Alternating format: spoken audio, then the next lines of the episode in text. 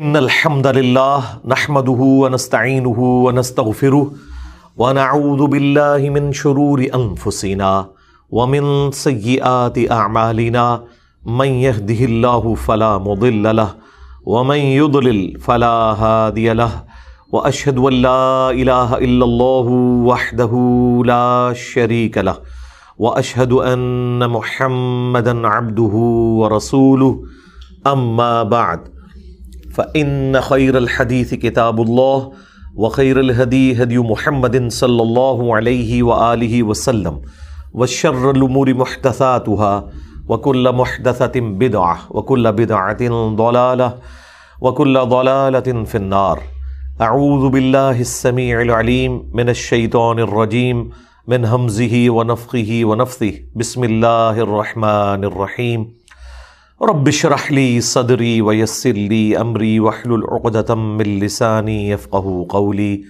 بسم الله الرحمن الرحيم ان الله وملائكته يصلون على النبي يا ايها الذين امنوا صلوا عليه وسلموا تسليما اللهم صل على محمد وعلى ال محمد كما صليت على إبراهيم وعلى آل إبراهيم إنك حميد مجيد اللهم بارك على محمد وعلى آل محمد كما باركت على إبراهيم وعلى آل إبراهيم إنك حميد مجيد اللهم ربنا آتنا في الدنيا حسنة وفي الآخرة حسنة وقنا عذاب النار لا الہ الا انت سبحانک انی کنت من الظالمین ولا حول ولا قوة الا باللہ العلی العظیم آمین۔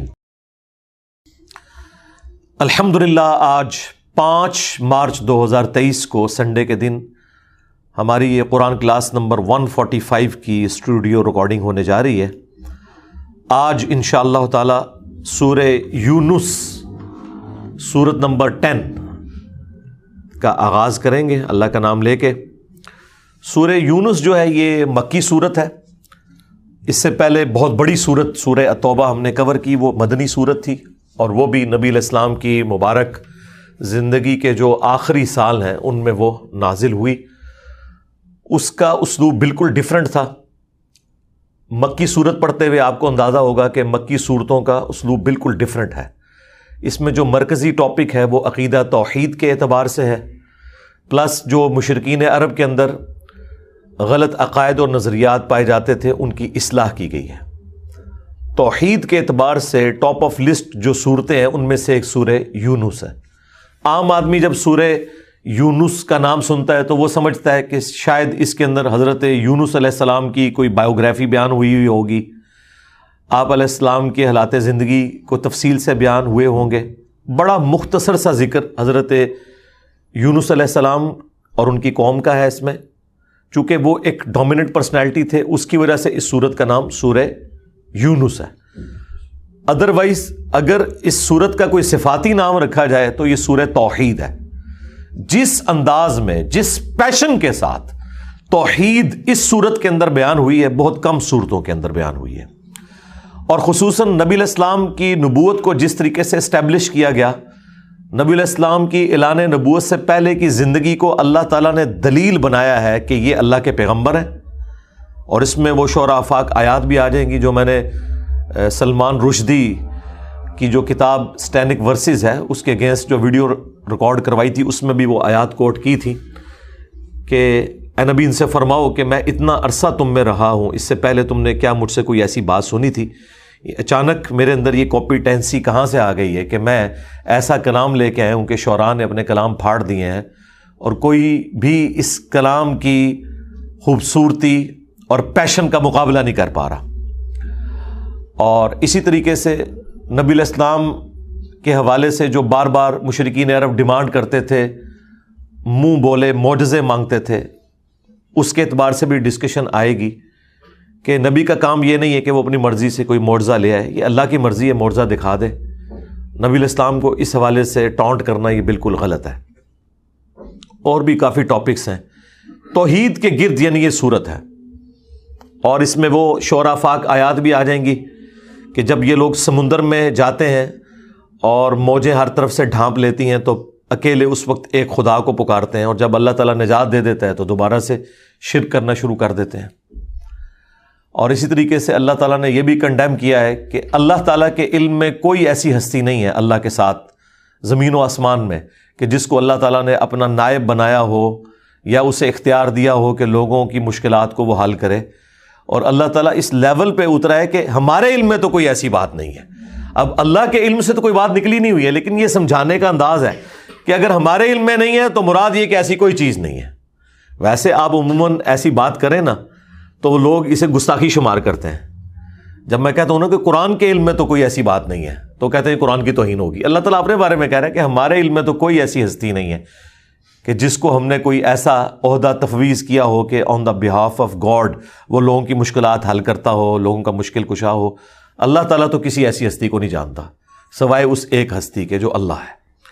تو توحید کے اعتبار سے سخت آیات، اور بالکل جس کو ہمارے استاد ڈاکٹر اسرار صاحب کہتے تھے نا ننگی توحید، ننگی تلوار۔ یہ ننگا لفظ ویسے تو بڑا ایک معیوب سمجھا جاتا ہے، تلوار کے لیے بھی لفظ استعمال کیا جاتا ہے کہ فلاں چیز ننگی تلوار کی طرح ہے، یعنی نیام سے نکلی ہوئی تلوار، بالکل جس میں کوئی شک نہیں ہے کہ کاٹ کے رکھ دے گی ہر چیز کو۔ تو سورہ یونس کے اندر جو توحید بیان ہوئی ہے، جس طرح سورۃ الانعام میں ہے اور سورہ الزمر کے اندر ہے، اس طریقے سے سورہ یونس بھی ایک توحید کے اعتبار سے بالکل ننگی تلوار ہے۔ اعوذ باللہ من الشیطان الرجیم، بسم اللہ الرحمن الرحیم۔ الف لام را، یہ حروف مقطعات ہیں اور یہ کوڈ ورڈز ہیں۔ یہ اللہ اور اس کے نبی علیہ السلام کے درمیان راز ہے اور امت کو اس کی ضرورت بھی کوئی نہیں تھی۔ سورہ آل عمران کی آیت نمبر سیون کے کانٹیکسٹ میں میں اس کے اوپر گفتگو کر چکا ہوں۔ تلک آیات الکتاب الحکیم، یہ آیتیں ہیں اس کتاب کی جو حکمت سے بھری ہوئی ہے، یعنی قرآن حکیم حکمت بھری کتاب ہے۔ ہر چیز اپنے فلسفے کے اعتبار سے فٹ ان بیٹھتی ہے۔ اکان للناس عجبا، کیا لوگوں کے لیے یہ بات باعث تعجب ہے، ان اوحینا الی رجل منہم، کہ ہم نے وہی بھیجی انہی میں سے ایک مرد کی طرف، ان انذر الناس، کہ وہ ڈر سنا دے لوگوں کو، وبشر الذین آمنوا، اور خوشخبری دے اہل ایمان کو۔ یعنی دو پرپز ہو گئے پروفٹ کو بھیجنے کے، لوگوں کو ڈر سنانا آخرت کی جواب دہی کا، اور خوشخبری دینا اہل ایمان کو جو وقت کے پیغمبر کی دعوت کو قبول کر لیں۔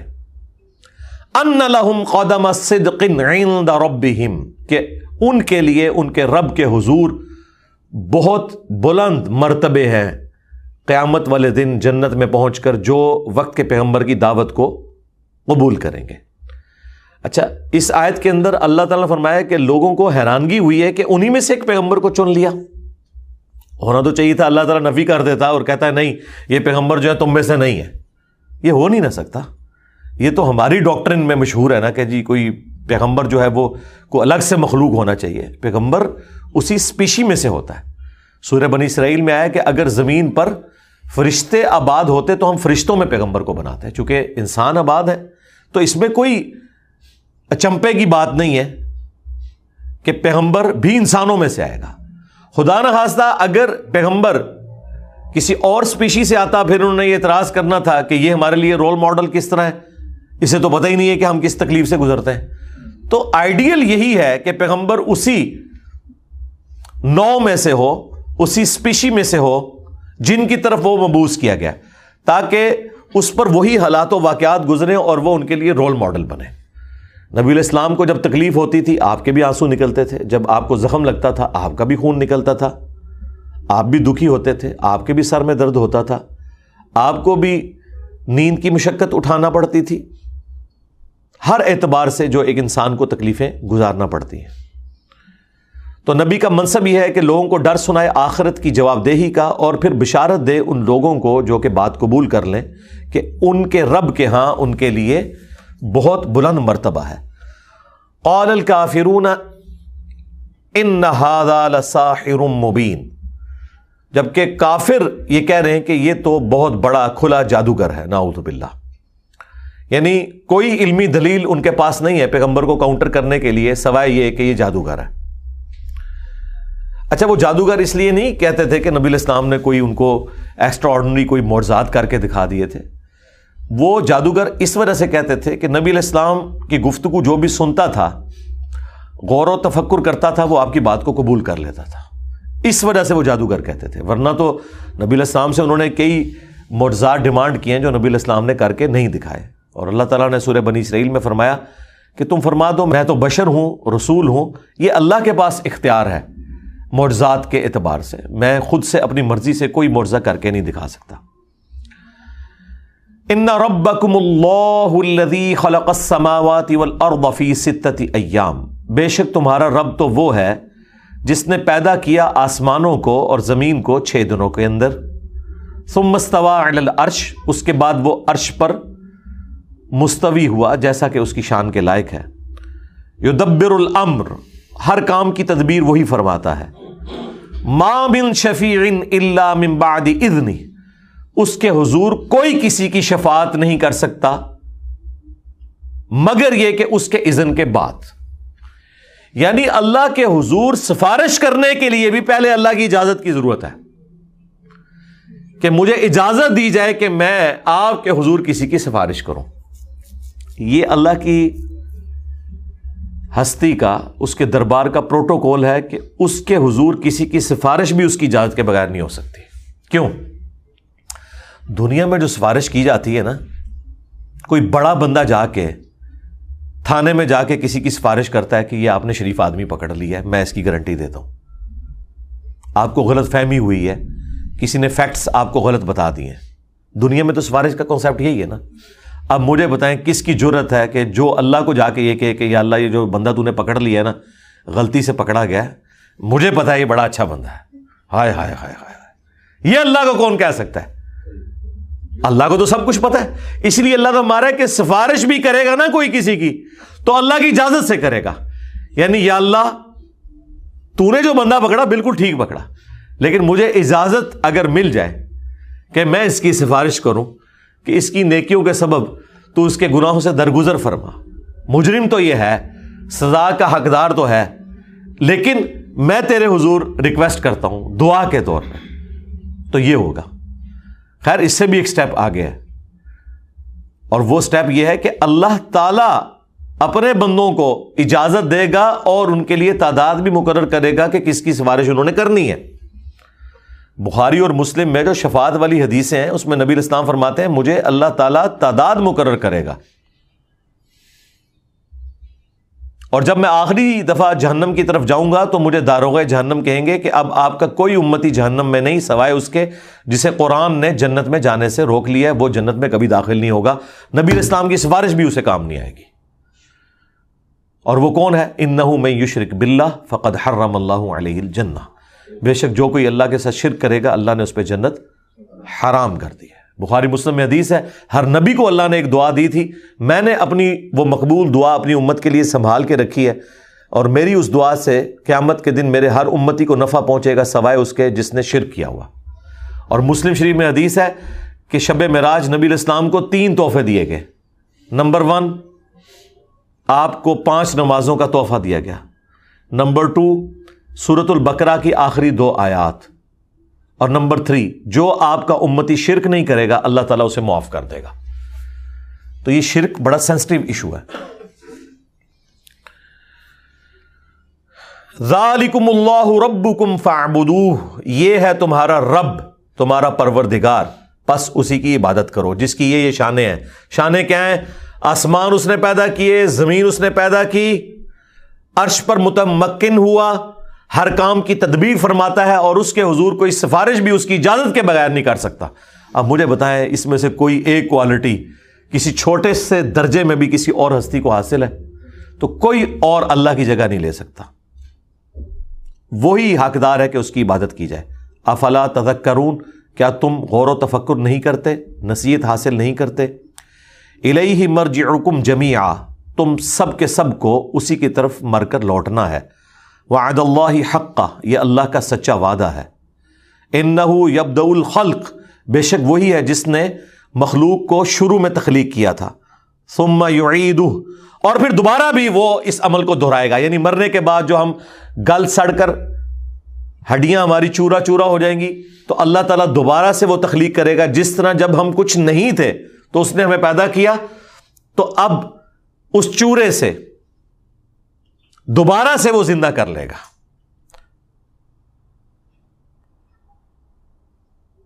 لِيَجْزِيَ الَّذِينَ آمَنُوا وَعَمِلُوا الصَّالِحَاتِ بِالْقِسْطِ، اور یہ اس لیے ہوگا قیامت والے دن تاکہ وہ بدلہ دے ان لوگوں کو جو ایمان لے کر آئے اور نیک اعمال کیے انصاف کے ساتھ۔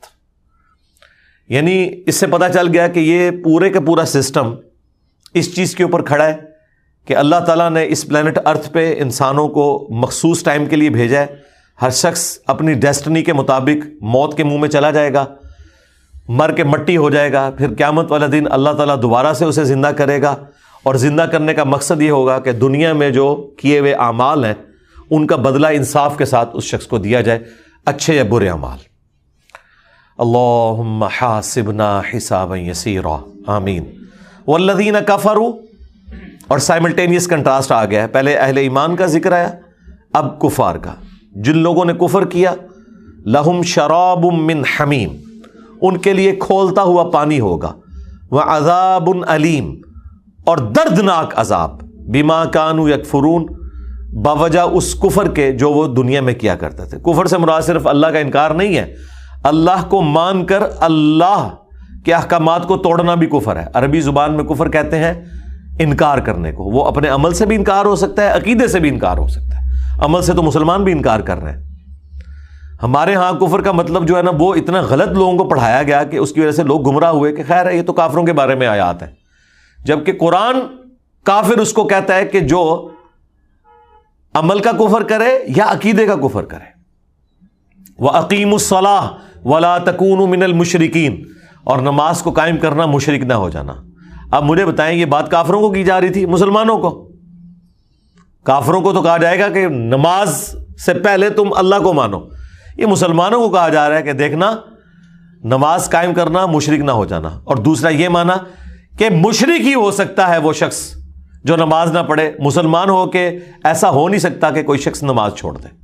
اور اسے ایکسپلین کیا نبی علیہ السلام کی اس حدیث نے جو صحیح مسلم میں دو سو چھیالیس ہے کہ بندے کے کفر اور ایمان، شرک اور اسلام کے درمیان فرق نماز ہے، اب تو کوئی گنجائش ہی نہیں رہ گئی۔ هُوَ الَّذِي جَعَلَ الشَّمْسَ ضِيَاءً، وہی ہے جس نے سورج کو روشن بنایا، وَالْقَمَرَ نُورًا، اور چاند کو منور کیا۔ یہ نور کا لفظ انڈائریکٹ لائٹ کے لیے استعمال ہوا، سورج کو چراغ بھی کہا گیا ہے خود سے، یعنی روشن، اور سورج کی روشنی کی وجہ سے انڈائریکٹلی جو زمین سے ریفلیکٹ ہو کے چاند کے اوپر پڑتی ہے وہ بھی منور ہے۔ وَقَدَّرَهُ مَنَازِل، اور چاند کے لیے منازل مقرر کی۔ آپ دیکھتے ہیں کہ جب وہ چاند نکلتا ہے تو بالکل باریک ہوتا ہے، جب سات دن گزرتے ہیں تو بالکل سیمی سرکولر ہو جاتا ہے، یعنی آدھا روشن ہوتا ہے اور آدھا اندھیرے میں ہوتا ہے، اور جب چودہ دن ہوتے ہیں تو پورا روشن ہو جاتا ہے، اور جب اکیس دن ہوتے ہیں تو اس طرف سے آدھا روشن اور آدھا ڈارکنیس میں، اور یوں کرتے کرتے وہ غائب ہو جاتا ہے۔ تو یہ ایک آسمان پہ اللہ تعالیٰ نے کیلنڈر رکھ دیا ہے، آپ اندازہ لگا لیتے ہیں کہ چاند کی کون سی تاریخیں چل رہی ہیں۔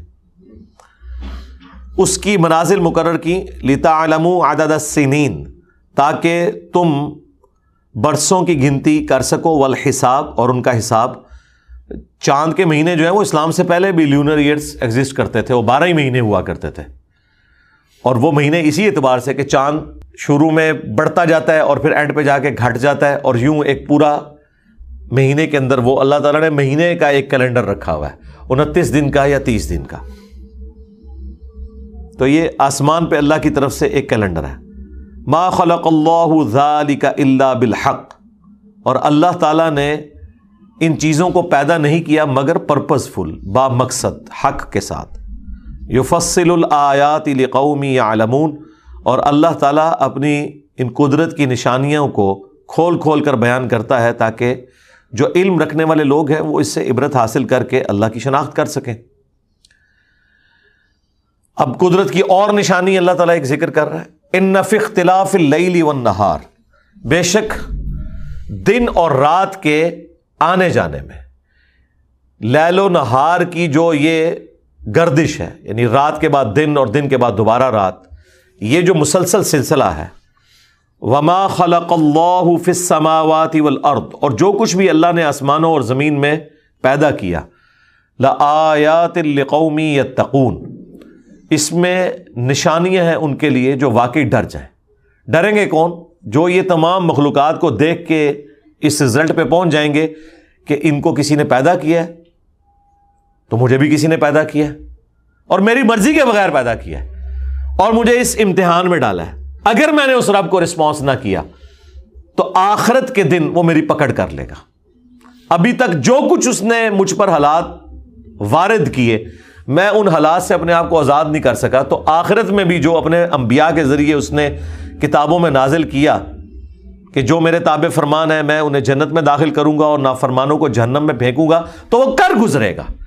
یہ تصور انسان کو ڈرنے پہ مجبور کر دیتا ہے اور انسان اللہ کی طرف رجوع لاتا ہے۔ اسی کو کہتے ہیں متقی ہونا، یہی ہے ہدل للمتقین، قرآن میں ہدایت ہے ان کے لیے جو ڈر جائیں۔ ان الذین لا یرجون لقاءنا، بے شک وہ لوگ جو یہ امید نہیں کرتے کہ انہیں ہم سے ملنا ہے۔ اچھا، یہ جملے بار بار آئیں گے، وہ لوگ جو اللہ سے ملنے کی امید نہیں رکھتے، یعنی کافروں کے لیے یا اللہ کے نافرمانوں کے لیے یہ ٹرم یوز کی گئی ہے سورت کے اندر، اور یہ بار بار ٹرم ریپیٹ ہوگی کہ جن لوگوں کو یہ امید نہیں ہے کہ انہوں نے ہمیں ملنا ہے۔ اب وہ لوگ وہ بھی ہو سکتے ہیں جو قیامت کے دن کے منکر ہوں، دوبارہ پیدا کیے جانے کے منکر ہوں، اور وہ لوگ بھی ہو سکتے ہیں کہ جو اس طرح زندگی گزار رہے ہیں کہ گویا وہ دنیا اور آخرت میں ہر معاملے کے خود مالک ہیں، گویا انہیں یہ کوئی ٹینشن ہی نہیں ہے کہ ان کو کسی نے پیدا کیا ہے اور اس رب کے حضور انہوں نے پیش ہونا ہے، اپنی شکل دکھانی ہے، اپنے اعمال کا جواب دہ ہونا ہے۔ پیغمبر دنیا میں کس لیے آتے ہیں؟ قیامت کے دن کی جواب دہی اور اللہ کے حضور جو اللہ کے ساتھ آپ کی ملاقات ہونے والی ہے اس کا ڈر سناتے ہیں کہ تمہیں اللہ سے قیامت والے دن ملنا ہے، اور وہ ملاقات یہ نہیں ہے کہ اللہ تعالیٰ نے آپ سے حال احوال پوچھنا ہے کہ ہاں جی ٹھیک ہو، صحیح پہنچ گئے ہو، نہ، وہ یہ پوچھا جانا ہے کہ جو دنیا میں زندگی دی تھی وہ کیسے گزاری ہے، کتابیں بھیجی تھیں، پیغمبر ساتھ بھیجے تھے، کوئی گنجائش نہیں چھوڑی تھی۔ تو وہ اللہ تعالیٰ ہمارا ہے کہ جو لوگ یہ امید نہیں رکھتے نا کہ انہیں مر کے کسی سے ملنا ہے، ملاقات کرنی ہے ہم سے، ورضوا بالحیات الدنیا، اور دنیا کی زندگی پہ ہی وہ راضی ہو چکے ہیں، اے جہاں مٹھا اگلا کس نے ڈٹھا، یہ وہی چیز ہے، وَاطْمَأَنُّوا بِهَا، اور وہ اسی کے اوپر اطمینان کر کے بیٹھ گئے ہیں، وَالَّذِينَ هُمْ عَنْ آیَاتِنَا غَافِلُونَ، اور وہ لوگ جو ہماری آیات سے غفلت برتتے ہیں، کیجول لیتے ہیں، ان دھمکیوں کو سیریس نہیں لیتے، أُولَٰئِكَ مَأْوَاهُمُ النَّارُ، یہی وہ لوگ ہیں جن کا ٹھکانہ ہوگا جہنم، بما کانوا یکسبون، بسبب ان کے ان اعمال کے جو دنیا میں وہ کیا کرتے تھے۔ دیکھ لیں جی، سیدھی سیدھی باتیں ہو رہی ہیں، مکی صورتوں کا اسلوب آپ دیکھ لیں، بالکل دو ٹوک بات ہے۔ یعنی یہ سورہ یونس میں ابھی تک ہم نے یہ صرف سات آیات آٹھ آیات کور کی ہیں، اور اس کے اندر آپ کو پورے دین کا مقدمہ کلیئر ہو چکا ہے کہ اس دنیا میں بھیجنے کا مقصد کیا ہے، اور اللہ تعالیٰ کوئی لگی لپٹی بات نہیں کر رہا، کلیئر کٹ کہ دنیا کی زندگی کو جنہوں نے سب کچھ سمجھ لیا ہے اور انہیں کوئی امید نہیں کہ انہیں اپنے رب کو منہ بھی دکھانا ہے اور ملاقات ہونی ہے، اور نبیوں کی جو پیروی ہے انہوں نے اس سے روگردانی کی ہوئی ہے، تو ٹھیک ہے ہم انہیں پوچھ لیں گے۔ اب سائملٹینیس کنٹراسٹ، ان الذین آمنوا، بے شک وہ لوگ جو ایمان لے کر آئے، وعملوا الصالحات، اور انہوں نے نیک اعمال کیے، صرف ایمان لانا کافی نہیں ہے، اعمال بھی نیک ہوں، یہدیہم ربہم بایمانہم، تو اللہ تعالیٰ ان کے ایمان کے سبب ان کی رہنمائی کر دے گا ان کا رب، تجری من تحتہم الانہار، ایسی جنتوں اور باغات کی طرف جن کے نیچے نہریں بہتی ہوں گی، فی جنات النعیم، نعمت کے باغوں کے اندر۔ ایسی جگہیں جہاں پر نہریں بہتی ہوں گی اس کی طرف اللہ تعالیٰ رہنمائی کر دے گا، یعنی ان کا الٹیمیٹ جو انعام ہے وہ اللہ کی جنت ہے. اللہم اجعلنا منہم مع النبیین والصدیقین والشہداء والصالحین، آمین. دعواہم فیہا سبحانک اللہم، جنت میں جانے کے بعد بھی جو ان کی صدا ہوگی نا وہاں پر جنت کو دیکھ کر، وہ یہی ہوگی سبحانک اللہم، پاک ہے ہمارا رب. اللہ کو پکار کے وہ کہیں گے اے اللہ تو پاک ہے. وَتَحِيَّتُهُمْ فِيهَا سلام، اور وہاں ان کی ایک دوسرے کو دعا ہوگی سلام، یعنی جنتی ایک دوسرے کو جب بھی ملیں گے السلام علیکم کہیں گے. یعنی یہ جنتیوں کی نشانی ہے، دنیا میں بھی سنت ہے، مشروع ہے، اور جنت کے اندر بھی. وَآخِرُ دَعْوَاهُمْ أَنِ الْحَمْدُ لِلَّهِ رَبِّ الْعَالَمِينَ، اور جو آخری پکار ہوگی نا ہر جنتی کی وہ یہی ہوگی الحمدللہ رب العالمین. تمام تعریفیں اس اللہ کے لیے ہیں جو تمام جہانوں کا پالنے والا ہے. یعنی جنتی اللہ تعالیٰ کی جو جنت میں تعریف کریں گے نا بسبب ان نعمتوں کے جو ایک جنتی کو ملی کہ اللہ نے اپنا وعدہ پورا کر دیا، ہمیشہ کی جنت مقرر ہو گئی جس میں نہ موت ہے، نہ بڑھاپا ہے، نہ مفلسی ہے، نہ کوئی تکلیف ہے، اور ہر وہ چیز ہے جو انسان چاہے. تو انسان سبحان اللہ کہے گا، اللہ تعالیٰ کی تعریف کرے گا کہ اللہ تو پاک ہے جس نے مجھے سب کچھ دیا، اور اپنے خوشی کے جذبات کے اظہار کے لیے جو آخری کلام اس کا ہوگا نا وہ ہوگا الحمدللہ رب العالمین. تمام تعریفیں اس اللہ کے لیے ہیں جو تمام جہانوں کا پالنے والا ہے. سبحان ربک رب العزت عما یصفون وسلام علی المرسلین والحمدللہ رب العالمین. سورہ الزمر کے اینڈ پہ بھی جا کے آئے گا کہ ہر طرف سے جب جنتی جنت میں پہنچ جائیں گے، جہنمی جہنم میں پہنچ جائیں گے، پھر ہر طرف سے ایک ہی نعرہ بلند ہوگا الحمدللہ رب العالمین. یعنی یہ سمجھ لیں قیامت کے دن کا ڈراپ سین یہ ہے کہ سب لوگ یہ کہیں گے اللہ ہی اللہ ہے. دیکھنا الحمدللہ رب العالمین، کوئی بزرگ نہیں، کوئی بابا نہیں. بھائی جتنے انبیاء دنیا میں آئے، انبیاء کے پیروکار جو دعوت و تبلیغ کا کام کرنے آئے، سب کے سب اس اللہ کا تعارف کروانے کے لیے آئے نا. جب انسان اپنے رب کے پاس پہنچ جائے گا پھر اللہ ہی اللہ ہے. انسان کی زبان سے یہی نکلے گا کہ تمام تعریفیں اللہ کے لیے جس نے ہماری رہنمائی کر دی ہے اس جنت تک. اللہم اجعلنا منہم، اللہم انا نسألک جنت الفردوس مع النبیین والصدیقین والشہداء والصالحین، آمین. اب جی کچھ انسانی رویے ان کو اللہ تعالیٰ ایڈریس کرتے ہوئے توحید کی طرف بلا رہے ہیں. وَلَوْ يُعَجِّلُ اللَّهُ لِلنَّاسِ الشَّرَّ، اور اگر اللہ تعالیٰ جلد بازی کرتا لوگوں کو تکلیف پہنچانے کے اعتبار سے، لِلنَّاسِ الشَّرَّ اسْتِعْجَالَهُمْ بِالْخَيْرِ، جس طرح انسان جلد بازی کرتے ہیں بھلائی کے اعتبار سے، لَقُضِيَ إِلَيْهِمْ أَجَلُهُمْ، تو اللہ تعالیٰ پوری کر دیتا ان کی میعاد. یعنی جس طرح انسان کی خواہش ہے نا کہ مجھے آسائش جلد از جلد مل جائے، اگر اللہ تعالیٰ بھی جلد بازی کرتا نا کہ جو شخص گناہ کر رہا ہے اسے فوراً سزا دے، تو معاملہ کب سے تلپٹ ہو چکا ہوتا. یعنی اللہ تعالیٰ گناہ گاروں کو ڈھیل دیتا ہے. یعنی انسان کو یہ ٹانٹ کروائی جا رہی ہے کہ جس طرح تیری خواہش ہوتی ہے نا کہ میرے حالات بہتر ہو جائیں اور تو اس کے لیے پوری ایفرٹ پٹ کرتا ہے، میں بھی اگر اس طریقے سے چھوٹی چھوٹی باتوں کے اوپر نکیر کرنا شروع کر دیتا تو کب سے تیرا معاملہ تلپٹ ہو چکا ہوتا. فَنَظَرُ الَّذِينَ لَا يَرْجُونَ لِقَاءَنَا فِي طُغْيَانِهِمْ يَعْمَهُونَ، بلکہ ہم چھوڑ دیتے ہیں ان لوگوں کو جو ہم سے ملاقات کی امید نہیں رکھتے کہ وہ اپنی سرکشی میں بھٹکتے رہیں. یعنی الٹیمیٹلی اللہ تعالیٰ نے موت کے وقت اور آخرت میں انہیں پکڑنا ہے. دنیا میں اگر کسی فاسق کو، فاجر کو، ظالم شخص کو ڈھیل ملی ہوئی ہے تو وہ یہ نہ سمجھے کہ اللہ تعالیٰ اس پہ گرفت نہیں کر سکتا. دو وجوہات ہو سکتی ہیں، یا تو اللہ تعالیٰ اسے ڈھیل دے رہا ہے شاید وہ اللہ کی طرف پلٹ آئے، ایک اور چانس مل جائے، یا پھر یہ ہے کہ وہ اپنی گمراہی میں اور بڑھے، اور جب وہ اپنی گمراہی میں زیادہ بڑھے تو زیادہ عذاب کا مستحق ہو، ولیعوذ باللہ تعالی. تو یہاں پہ بھی دیکھ لیں وہی ٹرم آئی ہے کہ جو لوگ ہم سے ملنے کی امید نہیں رکھتے. وَإِذَا مَسَّ الْإِنسَانَ الضُّرُّ دَعَانَا لِجَنْبِهِ أَوْ قَاعِدًا، جب انسان کو تکلیف پہنچتی ہے تو وہ ہمیں پکارتا ہے، کروٹ پہ لیٹے ہوئے بھی اور کھڑا ہوا بھی، أَوْ قَاعِدًا أَوْ قَائِمًا، اور کھڑے ہوئے بھی، بیٹھے ہوئے بھی، لیٹے ہوئے بھی اور کھڑے ہوئے بھی، تینوں حالتوں میں اٹھتے بیٹھتے ہمیں پکارتا ہے کہ یا اللہ مجھ سے یہ تکلیف دور کر دے. فَلَمَّا كَشَفْنَا عَنْهُ ضُرَّهُ، پس جب ہم اس سے اس کی تکلیف کو دور کر دیتے ہیں نا،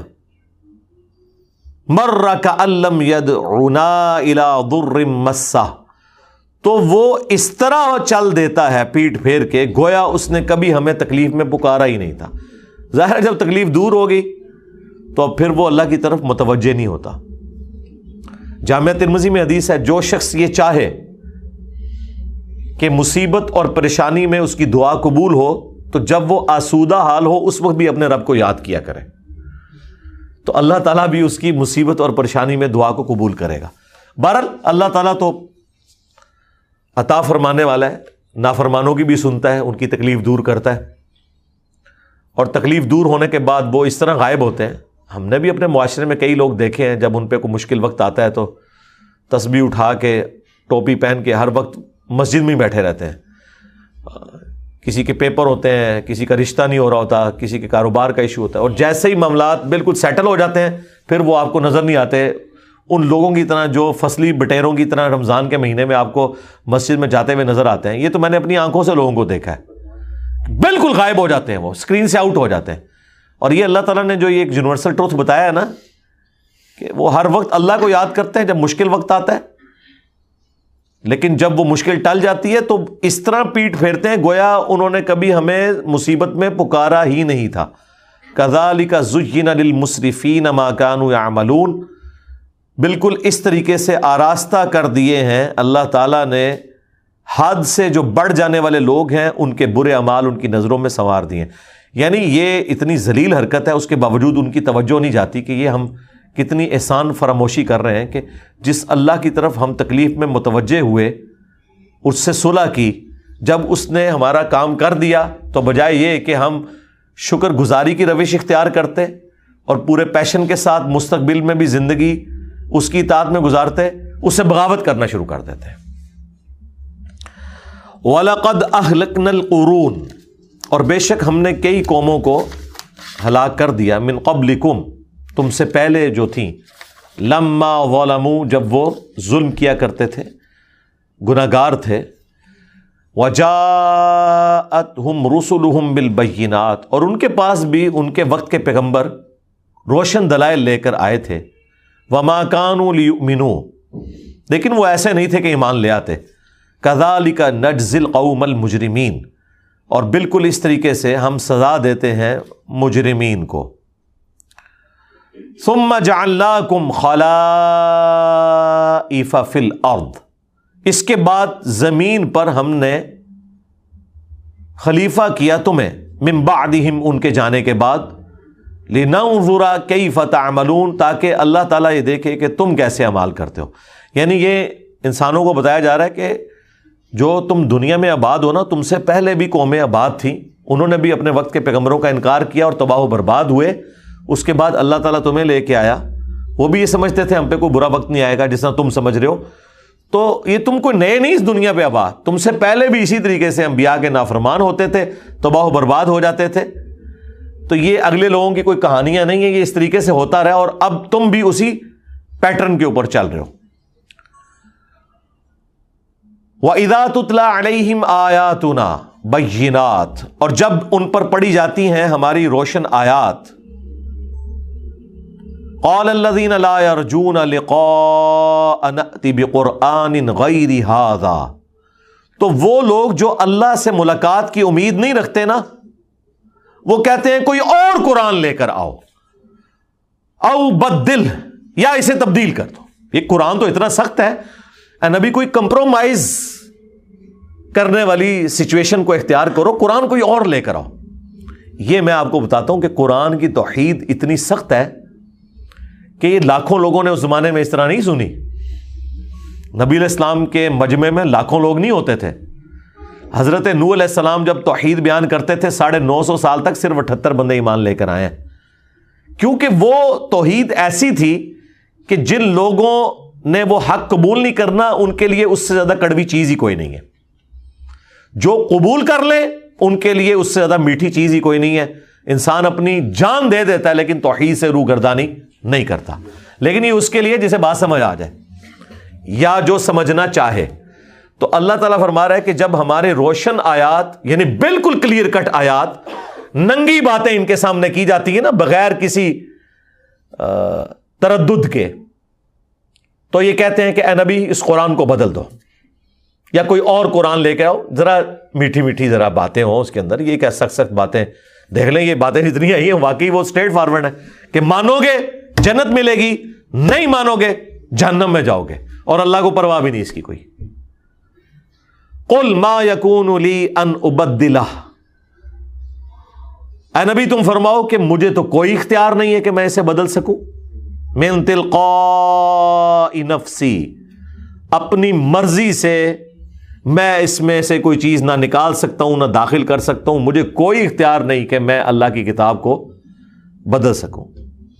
اور یہی بات ختم نہیں ہے، ان اتبع الا ما یوحی الی، میں تو خود پابند ہوں اس وحی کا جو میری طرف کی جاتی ہے، میں تو خود اس کی پیروی کرنے والا ہوں۔ یعنی تم مجھے کہہ رہے ہو کہ قرآن بڑا سخت ہے اسے بدل دو یا کوئی نیا قرآن لے آؤ، اور میں تو خود پابند ہوں اس بات کا کہ جو میری طرف وحی آئی ہے میں نے بھی اس پہ عمل کرنا ہے، صرف تمہیں نہیں بلا رہا اللہ کی طرف، میں نے بھی اپنے رب کا تابع فرمان اسی طریقے سے ہونا ہے جس طرح میں تم سے ڈیمانڈ کر رہا ہوں۔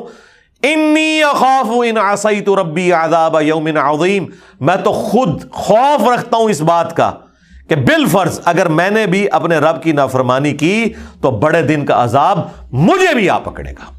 لیکن یہ وہ آیت ہے جو سخت ترین آیت قرآن کی۔ یہ سورہ یونس میں آئی ہے، سورۃ الانعام میں آئی ہے، سورہ الزمر میں آئی ہے، قرآن میں تین جگہ یہ آیت آئی ہے۔ باقی دو جگہوں پہ تو ساتھ قل کا بھی لفظ ہے، قل انی اخاف ان عصیت ربی عذاب یوم عظیم، اے نبی تم فرما دو کہ اگر میں بھی اپنے رب کی نافرمانی کروں تو مجھے خوف ہے کہ بڑے دن کا عذاب مجھے بھی آ پکڑے گا۔ یہ تو ہم احتراماً ساتھ بریکٹ میں لگا دیتے ہیں بالفرض، یہ قرآن میں کہیں نہیں ہے، یہاں ان سب نے بریکٹیں لگائی ہوئی ہوتی ہیں۔ تو ان سے ذرا پوچھیں یہ بریکٹیں جو لگاتے ہو تو قرآن کی تعریف کر رہے ہو؟ وہ کہتے ہیں نہیں، سمجھانے کے لیے بریکٹ لگانی پڑتی ہے کہ یہ نبی کے ذریعے سے امت کی اصلاح کی جا رہی ہے۔ اس کا مطلب ہے بریکٹ میں اگر کوئی تفسیر کے طور پر بات کی جائے تو وہ قرآن کی تعریف نہیں ہوتی۔ یقیناً نبی تو قطعی جنتی ہے، وہ اللہ کی نافرمانی نہیں کریں گے، ان کے ذریعے سے امت کو کہلوایا جاتا ہے۔ امت کو اس لیے کہلوایا گیا تھا کہ کوئی امتی کل کو اٹھ کے یہ کہے کہ تم ہمارے سلسلے میں بیعت ہو جاؤ، میں اس وقت تک جنت میں نہیں جاؤں گا جب تک کہ سارے مرید اپنے ساتھ لے نہ جاؤں۔ اندازہ کریں، یعنی نبی کے ہوتے ہوئے نبی کی مبارک زبان سے جب یہ کہلوایا جا رہا ہے کہ اے نبی تم فرماؤ کہ مجھے خود خوف ہے کہ اگر میں نے اپنے رب کی نافرمانی کی تو بڑے دن کا عذاب مجھے آ پکڑے گا، تو یہ کہتے ہیں یہ اس لیے تھا تاکہ امت کو ڈر سنایا جائے۔ اور امت اتنی دلیر ہے کہ امت کا ایک بابا کھڑا ہو کے کہتا ہے کہ جی میں اس وقت تک جنت میں داخل ہی نہیں ہوں گا جب تک کہ اپنے سارے مریدوں کو لے نہ جاؤں۔ کتنے لے نہ جائیں؟ جسے تو جانا ہے، جنت کی گارنٹی تو کوئی نہیں ہے۔ بخاری مسلم دونوں میں حدیث ہے، نبی علیہ السلام نے اپنے ایک ایک رشتہ دار کو پکارا۔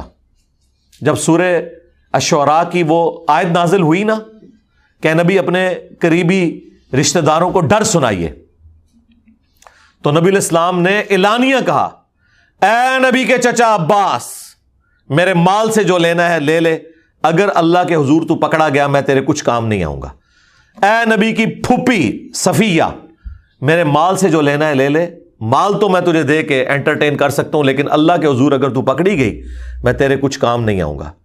اے نبی کی بیٹی فاطمہ جو جنتی عورتوں کی سردار بھی ہے، بخاری مسلم میں ہے، میرے مال سے جو لینا ہے لے لے، اگر اللہ کے حضور تو پکڑی گئی تو میں تیرے کچھ کام نہیں آؤں گا۔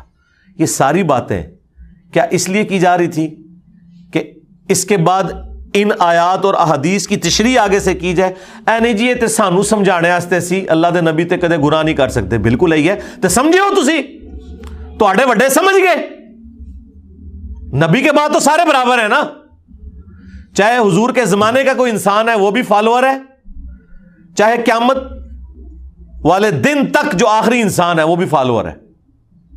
مرتبے فرق ضرور ہو سکتا ہے لیکن فالو تو سب نے کرنا ہے، دھمکی تو سب کے لیے ہے۔ مجھے بتائیں اگر فاطمہ کے لیے دھمکی ہے باقی تو کوئی صحابی شاہی کوئی نہیں نا، فاطمہ جیسا ہے ہی کوئی نہیں، باقی صحابات شاہی کوئی نہیں، سب سے قریبی حضور کی بخاری مسلم میں حدیث ہے، فاطمہ میرے جگر کا ٹکڑا، جس نے اسے تکلیف دی اس نے مجھے تکلیف دی، بخاری مسلم کی حدیث کے جنتی عورتوں کی سردار فاطمہ۔ اگر حضور ان کے بارے میں یہ کہہ رہے ہیں کہ فاطمہ میرے مال سے جو لے لینا ہے لے لے، اگر اللہ کے حضور پکڑی گئی میں کچھ کام نہیں آؤں گا، اور بخاری مسلم میں حدیث کہ میری بیٹی فاطمہ بھی چوری کرے میں اس کے بھی ہاتھ کٹوا دوں گا، تو سرکار باقی تو کوئی شے نہیں ہے۔ یہ سیدہ فاطمہ کے ذریعے پوری امت کو اناؤنسمنٹ کی جا رہی ہے، اور یہ بابوں کو لے کے بیٹھے ہوئے ہیں، بھائی ہم تو نبی علیہ السلام کے زمانے میں بھی کسی شخص کے بارے میں یہ ماننے کے لیے تیار نہیں ہے کہ وہ دھونس اور زبردستی اپنی مغفرت کروا سکتا ہے یا کسی کو ساتھ لے کے جا سکتا ہے جنت میں۔ تمہارے بابے تو شاہی کوئی نہیں، صحابہ جیسا ہے ہی کوئی نہیں، تیرے بابے تو شاہی کوئی نہیں، اہل البیت جیسا ہے ہی کوئی نہیں، تیرے بابے تو شاہی کوئی نہیں۔ تو یہ اسی لیے دیکھیں کام صحیح ڈالا ہے انہوں نے، قرآن رائٹ نہیں پڑھنا گمراہ ہو جاؤ گے، ہو گئے گمراہ، سی گمراہ ہو گئے آپ کے نظریات سے، اور آپ گمراہ ہو گئے قرآن و سنت کے نظریات سے۔ ہم آپ کے بزرگوں کے غلط نظریات سے گمراہ ہو کر اسلام کی طرف آ گئے، اور آپ اسلام کے نظریات سے گمراہ ہو کے اپنے بابوں کے پیچھے لگ گئے، کیونکہ آپ نے قرآن و سنت پڑھی نہیں تھی۔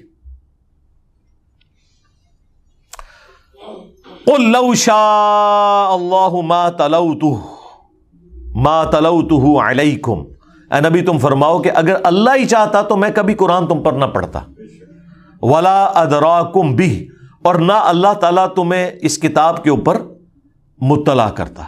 اللہ اکبر، یعنی یہ اللہ کی مرضی تھی، یعنی مجھے خود بھی نہیں پتا، مجھے اللہ تعالیٰ نے مبعوث کیا اس کام کے لیے۔ ایک اور جگہ قرآن میں آیا کہ اے نبی تم فرما دو کہ مجھے کوئی امید نہیں تھی کہ میری طرف یہ وحی نازل ہوگی، یعنی میں کوئی دھاک لگائے نہیں بیٹھا ہوا تھا اس اعتبار سے کہ میری طرف کوئی وحی آنی تھی۔ نبی علیہ السلام تو ایک بڑی ڈائنامک لائف گزار رہے تھے، جب آپ کی عمر مبارک کا چالیسواں سال شروع ہے تو اچانک آپ دنیا سے دل آپ کا اچاٹ ہوا، کیونکہ اگر نبی علیہ السلام شروع سے ہی کوئی اس طرح کی تپسیا کر رہے ہوتے کسی غار میں بیٹھ کے تو لوگ کہتے کہ یار اتنے سالوں سے بیٹھا ہوا تھا، کچھ نہ کچھ تو اس نے نکال لانا تھا اس میں سے۔ آپ کی زندگی کو اللہ نے اس لیے اتنا ڈائنامک بنایا ہے کہ کوئی کل کو اعتراض کر ہی نہ سکے۔ ایک چلتا پھرتا ایکسٹروورٹ انسان جو ایک مکے کی امیر ترین عورت کا خاوند ہے، جو تجارت کر رہا ہے اور بالکل نارمل لائف گزار رہا ہے، اچانک جب اس کی زندگی کا چالیسواں سال آتا ہے اور اس کا دل دنیا سے اچاٹ ہوتا ہے اور چند دلوں کے لیے اللہ تعالیٰ اس کی رہنمائی کرتا ہے غارِ حرا کی طرف، اور وہ بھی اس کی بیوی اسے کھانا باندھ کے دیتی ہے ساتھ۔ اندازہ کریں، بخاری مسلم میں ہے کہ نبی علیہ السلام اپنا کھانا گھر سے لے کے جاتے تھے، ان کے بابے نگاہ مار کے تو یہ وہ کر دیتے ہیں، اندازہ کریں، اور حضور اپنا کھانا ساتھ لے کے جاتے تھے،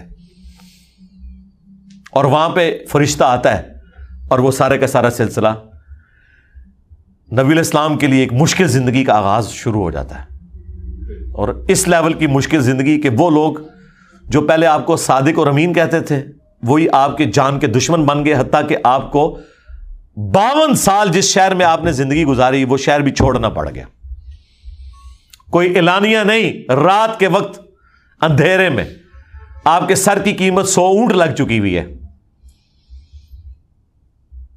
اور اسی میں آپ کو غار ثور میں بھی تین دن کے لیے رکنا پڑا، اور پھر اس کے بعد بھی کوئی مدینے میں جا کے نبی علیہ السلام کی زندگی کو سکون کی نہیں ہے، جنگوں سے عبارت ہے۔ دو ہجری میں غزوہ بدر، تین میں احد، پانچ میں خندق، چھ میں صلح حدیبیہ، سات ہجری میں غزوہ خیبر، آٹھ میں فتح مکہ، اور آٹھ ہی میں غزوہ حنین، اور نو میں رومن امپائر کے خلاف غزوہ تبوک، اور گیارہ ہجری کے سٹارٹ میں ڈیتھ ہو گئی۔ پوری کی پوری زندگی قربانیوں سے عبارت ہے. یعنی اتنی سکون کی زندگی حضور کی گزر رہی تھی, چالیس سال سکون سے گزارے, لیکن اپنی زندگی کے آخری تیئیس سال آپ کے مسلسل جد و جہد کا نام ہے, جنگوں کی تکلیف اٹھانے کا نام ہے, اپنے قریبی ساتھیوں کی لاشیں اٹھانے کا نام ہے, اپنے گھر والوں کی تکلیف سے گزرنے کا نام ہے. تین بیٹیاں جوان فوت ہوئیں, بیٹے فوت ہوئے, اپنے ہاتھوں سے دفنائے, قریبی ساتھی شہید ہو گئے جنگوں کے اندر, اور کیا کیا تکلیفیں آپ کو مستقبل کے لیے بھی بتا دی گئیں کہ آپ کے نواسوں کے ساتھ یہ ہونے والا ہے, آپ کے فلاں صحابی کے ساتھ یہ ہونے والا ہے. آپ کے بعد اگر آپ نبی علیہ السلام کی جگہ اپنے آپ کو رکھ کے دیکھیں تو اتنے مضبوط اعصاب کا انسان آپ کو کوئی اور نظر نہیں آئے گا. ایک تو زندگی میں تکلیف, اور یہ بھی بتایا جا رہا ہے کہ آپ کے بعد یہ یہ ہونا ہے. ہم تو ماضی میں یاد کر کے ان واقعات کو کتنی تکلیف سے گزرتے ہیں. جس شخص نے اپنی محنت سے سارا کا سارا یہ سسٹم قائم کیا اور اسے بتایا جا رہا ہے کہ تیس سال کے بعد خلافت راشدہ ختم ہو جائے گی, یہ قتل و غارت شروع ہو جائے گا, اور پھر آپ خود بتا رہے ہیں, بخاری مسلم میں حدیث ہے کہ جس طرح اگلی قومیں تباہ و برباد ہو گئی تھیں, دنیا کے مال میں ڈوب گئی تھی, مجھے تم سے یہ خطرہ نہیں کہ تم شرک کرنے لگو, تم بھی آپس میں ایک دوسرے کو قتل کرو گے اور تباہ و برباد ہو جاؤ گے جس طرح اگلے لوگ. کیونکہ یہ اللہ کی سنت ہے, ہر عروج کو زوال ہے, یہ ذہن میں رکھیے گا. یہ ہو ہی نہیں سکتا کہ عروج ہمیشہ قائم رہے, یہ اللہ کی سنت کے خلاف ہے. اللہ کی سنت یہ ہے کہ اللہ تعالیٰ عروج جب دیتا ہے نا تو پھر این اس عروج کے اندر اس طریقے سے وہ رسی کھینچتا ہے کہ دوبارہ سے ڈاؤن فال شروع ہو جاتا ہے. دنیا میں کسی نے عروج ہمیشہ نہیں دیکھا. آپ مسلمان دیکھیں کہ کوئی مقابلہ ہی نہیں تھا سامنے, اور یورپ تک پورے کا پورا سسٹم پھیل گیا. بس وہ حضور کی وفات کے ایگزیکٹلی آلموسٹ سو سال کے بعد ایک جنگ مسلمان جو ہے وہ فرانس والی جنگ ہار گئے, ورنہ وہ جنگ جی جاتے تو پوری دنیا پہ قبضہ ہو جاتا. لیکن وہ اللہ تعالیٰ اینڈ ٹائم پہ کھینچتا ہے, کیونکہ کسی کو فری ہینڈ نہیں دیا جاتا. تاتاری کس طرح ہر چیز کو ملیا میٹ کرتے جا رہے تھے, تو عین الجالود کے اندر جا کے وہ ان کو شکست ہوئی, وہاں سے ان کا ڈاؤن فال شروع ہو گیا. سلطنت عثمانیہ چھ سو سال تک, آج جناب وہ اتنا سا ٹرکی ملک رہ گیا, ترکیے کدھر تین بڑے اعظموں میں پھیلا ہوا, افریقہ سے لے کے یورپ اور یہاں ایشیا بھی سارے کا سارا. تو اللہ تعالیٰ الٹیمیٹلی ہر عروج کو زوال دیتا ہے, یہ اللہ کی سنت ہے. تو نبی علیہ السلام کی زندگی تکلیف سے عبارت تھی جی. تو اللہ تعالیٰ اسی زندگی کا ذکر کرتے ہوئے کہہ رہا ہے کہ اے نبی ان سے فرماؤ کہ اگر اللہ ہی نہ چاہتا تو میں نہ یہ قرآن تم پہ تلاوت کرتا اور نہ تمہیں اس کتاب سے آگاہ کیا جاتا. فقد لبثت فیکم عمرا من قبلی, تو بے شک میں عمر کا ایک اچھا خاصا حصہ اعلان نبوت سے پہلے تم میں گزار چکا ہوں. افلا تعقلون, کیا تم عقل نہیں رکھتے؟ اچھا, لوگ اس آیت کا ایک پہلو لیتے ہیں کہ جی دیکھیں نبی علیہ السلام اعلان نبوت سے پہلے بھی ایک پرفیکٹ لائف گزار رہے تھے, اللہ تعالیٰ نے نبی علیہ السلام کی اعلان نبوت سے پہلے کی زندگی کو دلیل بنایا ہے اس دین حق کی, قرآن کی, توحید کی. بالکل, یہ سیکنڈری رزلٹ ہے. پرائمری رزلٹ اصل میں اس کانٹیکسٹ میں یہ ہے کہ یہ جو کتاب ہے میری زندگی کھلی کتاب تھی تمہارے سامنے, اس سے پہلے میں نے کبھی کوئی اس طرح کا کلام تمہارے سامنے نہیں پڑھا. یہ اس بات کا ثبوت ہے کہ یہ اللہ تعالیٰ نے میرے ساتھ غیر معمولی معجزہ کیا ہے, مجھے پیغمبر بنا کے مبعوث کیا ہے. یہ آیات اس لیے نہیں تھی کہ نبی علیہ السلام کی اس سے شان بیان کرنی تھی آپ نے, یہ اس لیے تھی کہ نبی علیہ السلام کی نبوت کا مقصد پتہ چلتا اور نبی علیہ السلام کی نبوت کو اسٹیبلش کیا جاتا. تو کیا تمہیں عقل نہیں ہے کہ میں نے عمر کا ایک اچھا خاصا حصہ تم میں گزارا ہے؟ فمن اظلم ممن افترا علی اللہ کذبا, تو اس سے بڑھ کر ظالم کون ہو سکتا ہے جو اللہ پر جھوٹ باندھ دے. یعنی جب میں صادق اور امین تھا تمہاری نظر میں, اور میں واقعی صادق اور امین ہوں اور میری زندگی اس پر گواہ ہے, تو اس سے بڑا جھوٹا کون ہوگا جو اللہ پر جھوٹ باندھ دے کہ وہ اللہ کا پیغمبر ہے. دیکھیں اس کائنات میں سب سے بڑا کوئی جھوٹ شرک کے بعد اگر کوئی ہے نا تو وہ یہ ہے کہ کوئی شخص یہ کلیم کرے کہ میں اللہ کا پیغمبر ہوں. سب سے بڑا جھوٹ یہی ہے نا کہ اللہ کے ساتھ کسی کو شریک ٹھہرا دیں. یہ تو نمبر ون جھوٹ ہو گیا اس کائنات کا، کیونکہ توحید کائنات کی سب سے بڑی سچائی ہے. اس کے بعد دوسرے نمبر پہ اگر کوئی جھوٹ ہو سکتا ہے نا سب سے بڑا، وہ یہ ہے کہ کوئی شخص جو اللہ کا پیغمبر نہیں ہے اور وہ دعوے پیغمبری کرتے. اسی لیے ہم جھوٹے پیغمبروں کو دجال کہتے ہیں، دھوکہ باز، دجل کرنے والے. تو یہ اس طرف اشارہ ہے کہ بتاؤ اس سے بڑھ کر ظالم کون ہو سکتا ہے جو اللہ پر جھوٹ باندھے. مراد کیا کہ وہ یہ کہے کہ میں اللہ کا پیغمبر ہوں. تو جب میں صادق اور امین ہوں اور میری زندگی اس پر گواہ ہے تو میرے سے بڑا کوئی جھوٹا نہیں ہو سکتا کہ میں اللہ کے اوپر جھوٹ باندھوں کہ میں اللہ کا پیغمبر ہوں. لیکن ایسا نہیں ہے، کیونکہ تم بھی مانتے ہو کہ میں جھوٹا نہیں ہوں. او کذب بآیاتی، یا سب سے بڑا پھر وہ جھوٹا ہوگا جو اللہ کی آیات کو جھٹلائے گا. تیسرے نمبر پہ اس کا نمبر آ جائے گا کہ جسے یہ پتا چل جائے کہ یہ اللہ کا پیغمبر ہے اور یہ اللہ کی آیات ہے اور وہ اسے جھٹلاتے ہیں. پہلے نمبر پہ جھوٹا کون؟ جو اللہ کے ساتھ شرک کرے. دوسرے نمبر پہ کون؟ کہ وہ دعوے نبوت کر دے کہ میں اللہ کا پیغمبر ہوں اور وہ نہ ہو.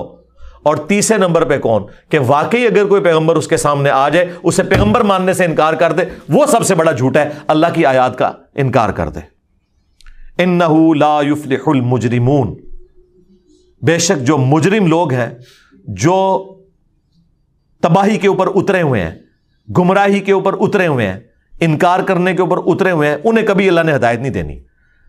وَيَعْبُدُونَ مِن دُونِ اللَّهِ، اور یہ عبادت کرتے ہیں اللہ کے سوا ان ہستیوں کی، مَا لَا يَضُرُّهُمْ وَلَا يَنْفَعُهُمْ، جو نہ انہیں کوئی نقصان دے سکتی ہیں نہ کوئی نفع. اچھا، فوراً جب آپ توحید کے اوپر آیات پڑھیں تو یہ کہتے ہیں نہیں ہم نے تو کبھی کسی بابے کی عبادت کی نہیں، دیکھیں جی ہم تو اللہ کا بندہ ہی مانتے ہیں. اگلا حصہ چھوڑ دیتے ہیں. اللہ تعالیٰ نفی صرف عبادت کے اعتبار سے نہیں کر رہا، بلکہ یہ بھی کر رہا ہے کہ یہ ہستیاں نہ کسی کو نقصان دے سکتی ہیں نہ نفع. ایک مرے ہوئے شخص جو قبر میں پڑا ہوا ہے، اس کی کوئی عبادت نہیں کرتا، ٹھیک ہے بہت اچھی بات ہے، لیکن یہ عقیدہ رکھتا ہے کہ یہ میری بھینسوں کا دودھ خشک کر سکتا ہے، اس کے نام کی میں نے گیارہویں نہ دی تو میرے اوپر کوئی مصیبت آ سکتی ہے. تو اس کا کیا مطلب ہے کہ آپ اسے نفع و نقصان کا مالک مانتے ہیں؟ تو آپ بھی شرک ہی کر رہے ہیں. اور شرک کیا ہے؟ آدھی آیت لیتے ہو کہ ہم تو جی عبادت تو کوئی نہیں کرتے، اللہ نے تو عبادت کرنے والوں کی نفی کی ہے. سرکار ساتھ ذکر کیا ہے، ما لا یضرہم ولا ینفعہم، جو ہستیاں نہ انہیں نقصان دے سکتی ہیں نہ نفع دے سکتی ہیں. وَيَقُولُونَ، اور یہ کہتے ہیں، هَؤُلَاءِ شُفَعَاؤُنَا عِنْدَ اللَّهِ، وہ کہتے ہیں نہیں ہم ان کو تو پکار ہی نہیں رہے، یہ اللہ کے حضور ہمارے سفارشی ہیں. سیم وہی مینٹیلٹی، ایسی داتا صاحب کو تو نہیں منگتے، اے اللہ دے حضور ساڈے سفارشی نے، ہم سلطان الہند سے تو نہیں مانگتے، یہ ہم اللہ کے حضور انہیں اپنا سفارشی مانتے ہیں. پیچھے ہی اللہ ہے، ہاں یہ نہیں ہے کہ پیچھے کوئی اور ہے، نہیں پیچھے اللہ ہے جی، سامنے ہی ہے. سرکار پھر اس کا جواب اللہ تعالیٰ نے جس انداز میں دیا ہے نا، وہ ایسا انداز ہے کہ اگر ہم خود سے دیتے تو یہ کہتے ہیں کتنی گستاخانہ بات کر رہے ہو. اللہ تعالیٰ فرما رہا ہے، قل اتنبئون اللہ بما لا یعلم فی السماوات ولا فی الارض، کیا تم اللہ کو وہ بات بتا رہے ہو کہ جو اللہ کے علم میں بھی نہیں ہے، نہ آسمانوں میں اور نہ زمین کے اندر. ہائے ہائے ہائے ہائے، اللہ کے علم میں تو کوئی بات ایسی ہے ہی نہیں کہ نہ ہو. اللہ تعالیٰ دیکھیں غصے کا اظہار، اللہ کہہ رہا ہے کہ منو پہ دس دیو کہ اس سفارشی نے میرے حضور میں مقرر کیتے، منو دے کوئی نہیں پتا کہ میں کوئی بندہ مقرر کیتا ہوا ہے. ہائے ہائے ہائے، اللہ کو تو پتہ ہی نہیں ہے کہ کوئی داتا صاحب بھی ہیں. اللہ کہہ رہا ہے میرے علم میں تو کوئی نہیں کہ میں نے کسی کو داتا بنایا ہو کہ میرے بہاف کے اوپر وہ سفارشی ہوگا. سبحانہ وتعالی عما یشرکون، پاک ہے وہ ہستی، بہت بلند ہے ہر اس شرک سے جو لوگ اس کی طرف منسوب کرتے ہیں. اور مشرکو، اللہ کو کوئی فرق نہیں پڑتا، یہ جو تم نے غلیظ عقیدے وابستہ کر دیے اور ہستیوں کے ساتھ، اللہ کو اس سے کوئی فرق نہیں پڑتا. وَلِعَاذُ بِاللَّهِ تَعَالَى، دیکھیں جی اللہ تعالیٰ تو اپنے عقائد اور نظریات کے اعتبار سے بالکل سچی اور کھری توحید قرآن میں بیان کر رہا ہے. کسی کو بری لگے، کسی کو اچھی لگے، اللہ تعالیٰ نے یہ بھی پرواہ نہیں کی کہ لوگ کیا بات کریں گے، کس لیول پہ اتر کے اللہ تعالیٰ بتا رہے ہیں. آپ دیکھیں اس سے بہتر اور کیا انداز, سمپل اور بہتر اور بالکل کھلا ڈلا. اللہ تعالیٰ فرما رہا ہے, اے نبی ان سے فرماؤ, اتنبئون اللہ بما لا یعلم فی السماوات ولا فی الارض, کیا تم اللہ کو بتا رہے ہو وہ چیز جو اللہ کے علم میں تو زمین و آسمانوں کے اندر ہے ہی نہیں ہے, کہ کوئی اللہ نے اپنا کوئی سفارشی مقرر کیا ہوا ہے کہ جو نفع نقصان کا مالک ہے. جب ہم نئے نئے ریورٹ ہوئے نا, دو ہزار آٹھ نو کی بات ہے, تو میں ایک اور سائٹ پہ اپنے بھائیوں کے ساتھ گیا, تو وہاں ایک دعوت اسلامی کے بھائی تھے, تو وہ نماز پڑھاتے تھے, ہم ان کے پیچھے نماز پڑھتے تھے رفع الیدین کے ساتھ. وہ بڑے حیران ہوئے کہ یار یہ کون سے لوگ ہیں کہ جو ہمارے پیچھے نماز پڑھتے ہیں, کیونکہ ہمیں تو یہ لوگ مشرک اور کافر سمجھتے ہیں. اب انہیں پتہ ہی نہیں تھا کہ یہ مخلوق کون سی ہے. تو خیر ہم نے ان سے گپ شپ شروع کی. کچھ عرصے بعد انہوں نے کہا جی آپ ہمارے گھر آئیں, چائے پلائیں آپ کو, اور وہ یہ چاہ رہے تھے کہ ہم دعوت رکھیں, اور ہم چاہ رہے تھے ہم ان کے سامنے دعوت رکھیں. ہم ان کے گھر چلے گئے جی. انہوں نے وہاں سے جال حق نکالی. اب جال حق تو میں اس وقت پڑھتا تھا جب میری داڑھی بھی نہیں نکلی ہوئی تھی, نائنٹی فور کے اندر ایف ایس سی میں. اس میں جتنی چکر بازیاں دی گئی ہیں غیر اللہ سے پکارنے کے لیے, مدد مانگنے کے لیے, وہ ساری تو ہمارے علم میں تھی. تو وہ کہنے لگا آپ کو ہم پہ اعتراض کیا ہے. تو میں نے ان کو یہی آیات پیش کی کہ بھائی آپ کا جو عقیدہ ہے نا مرے ہوئے لوگوں کے بارے میں, ظاہری اس باب میں تو آپ کافر سے بھی مدد لیں, وَتَعَاوَنُوا عَلَى الْبِرِّ وَالتَّقْوَى وَلَا تَعَاوَنُوا عَلَى الْإِثْمِ وَالْعُدْوَانِ, نیکی پرہیزگاری کے کاموں میں ایک دوسرے کی مدد کرو, برائی میں الگ رہو. لیکن جو دعا ہے یہ صرف اللہ کے ساتھ خاص ہے, ایاک نعبد و ایاک نستعین. عبادت اللہ کی ہوگی, مدد اس سے مانگی جائے گی دعا والی. اما یجیب المضطر اذا دعا, بھلا بتاؤ تو کون ہے جو تکلیف میں گھرے ہوئے شخص کی فریاد کو سنتا ہے, ویکشف السوء, اور اس سے اس کی برائی کو دور کر دیتا ہے, ویجعلکم خلفاء الارض, اور تمہیں زمین پر اگلوں کا خلیفہ کرتا ہے. الہ مع اللہ, کیا اللہ کے ساتھ کوئی اور معبود بھی ہے جس کی یہ کوالٹیز ہوں؟ قلیلا ما تذکرون, بہت کم ہی تم نصیحت حاصل کرتے ہو. تو میں نے کہا اس میں واضح لکھا ہوا ہے کہ جو اللہ کے سوا کوئی بھی ہستی, کوئی پیغمبر, جن, فرشتہ, کوئی بزرگ بابا جسے آپ یہ سمجھتے ہیں کہ وہ دعا قبول کرتا ہے, گویا آپ نے اسے معبود مان لیا. تو کہنے لگا قرآن میں جس طرح توحید کے اعتبار سے آیات آتی ہیں, یہ سب کی سب اس سے ریلیٹڈ ہیں کہ آپ انہیں اللہ کے پیرلل میں رب مانو. اگر اللہ کا بندہ سمجھ کے کرو تو پھر کوئی مسئلہ نہیں ہے, کیونکہ وہ تو حزب اللہ ہے, اللہ کی پارٹی کے لوگ ہیں. تو میں نے اسے بتایا قرآن میں تو ایک آیت ایسی ہے جو آپ کے سارے کے سارے وسوسے کو سیٹل کرتی ہے, بنی اسرائیل میں بھی ہے. سورۃ المائدہ سے میں نے کہا کہ یہ پڑھو. اب یہ وہ چیز تھی جو جال حق میں تو نہ انہوں نے لکھی, نہ یہ مسئلہ ان سے حل ہونے والا تھا, کیونکہ اللہ تبارک و تعالیٰ نے سورۃ المائدہ کے اندر عیسیٰ ابن مریم کو سینٹرڈ کر کے, ان کی ماں کو سینٹرڈ کر کے بالکل کھول کر توحید بیان کر دی.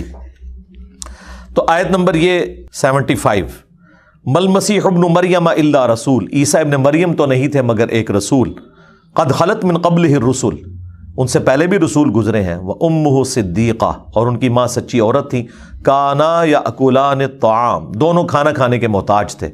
انظر کیف نبین لہم الآیات ثم انظر انا یؤفکون, دیکھو ہم اپنی آیات کتنی کھول کھول کر بیان کر رہے ہیں اور پھر ان کی طرف دیکھو جو الٹے پڑھے جاتے ہیں. قل اتعبدون من دون اللہ, اے نبی تم فرماؤ کیا تم اللہ کے سوا ان ہستیوں کی عبادت کرتے ہو؟ ایک تو من دون اللہ انہیں کہہ دیا جو یہ کہتے ہیں جی بتوں کے بارے میں, یہاں عیسیٰ ابن مریم اور ان کی والدہ کو من دون اللہ کہا, کیا ان کی عبادت کرتے ہو؟ تو کہنے لگا دیکھیں نا جی ہم تو عبادت نہیں کرتے, ہم انہیں اللہ کا بندہ مانتے. میں نے کہا نال لکھے ہے, ما لا یملک لکم ضرا ولا نفع, جو نہ تمہارے نقصان کے مالک ہے نہ نفع کے, واللہ هو السمیع العلیم, اور اللہ ہی سننے والا علم ہے.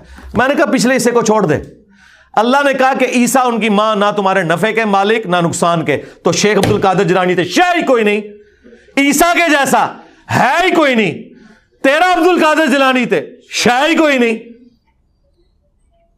مریم جیسا ہے ہی کوئی نہیں, تیری رابعہ بصریہ تھے, شے ہی کوئی نہیں. اگر وہ نفع نقصان کے مالک نہیں ہے لے جاؤ اپنے باپے. سبحانک اللہم و بحمدک, اشہد واللہ الہ الا انت استغفرک و اتوب الیک وما علینا الا البلاغ المبین. جزاکم اللہ خیرہ.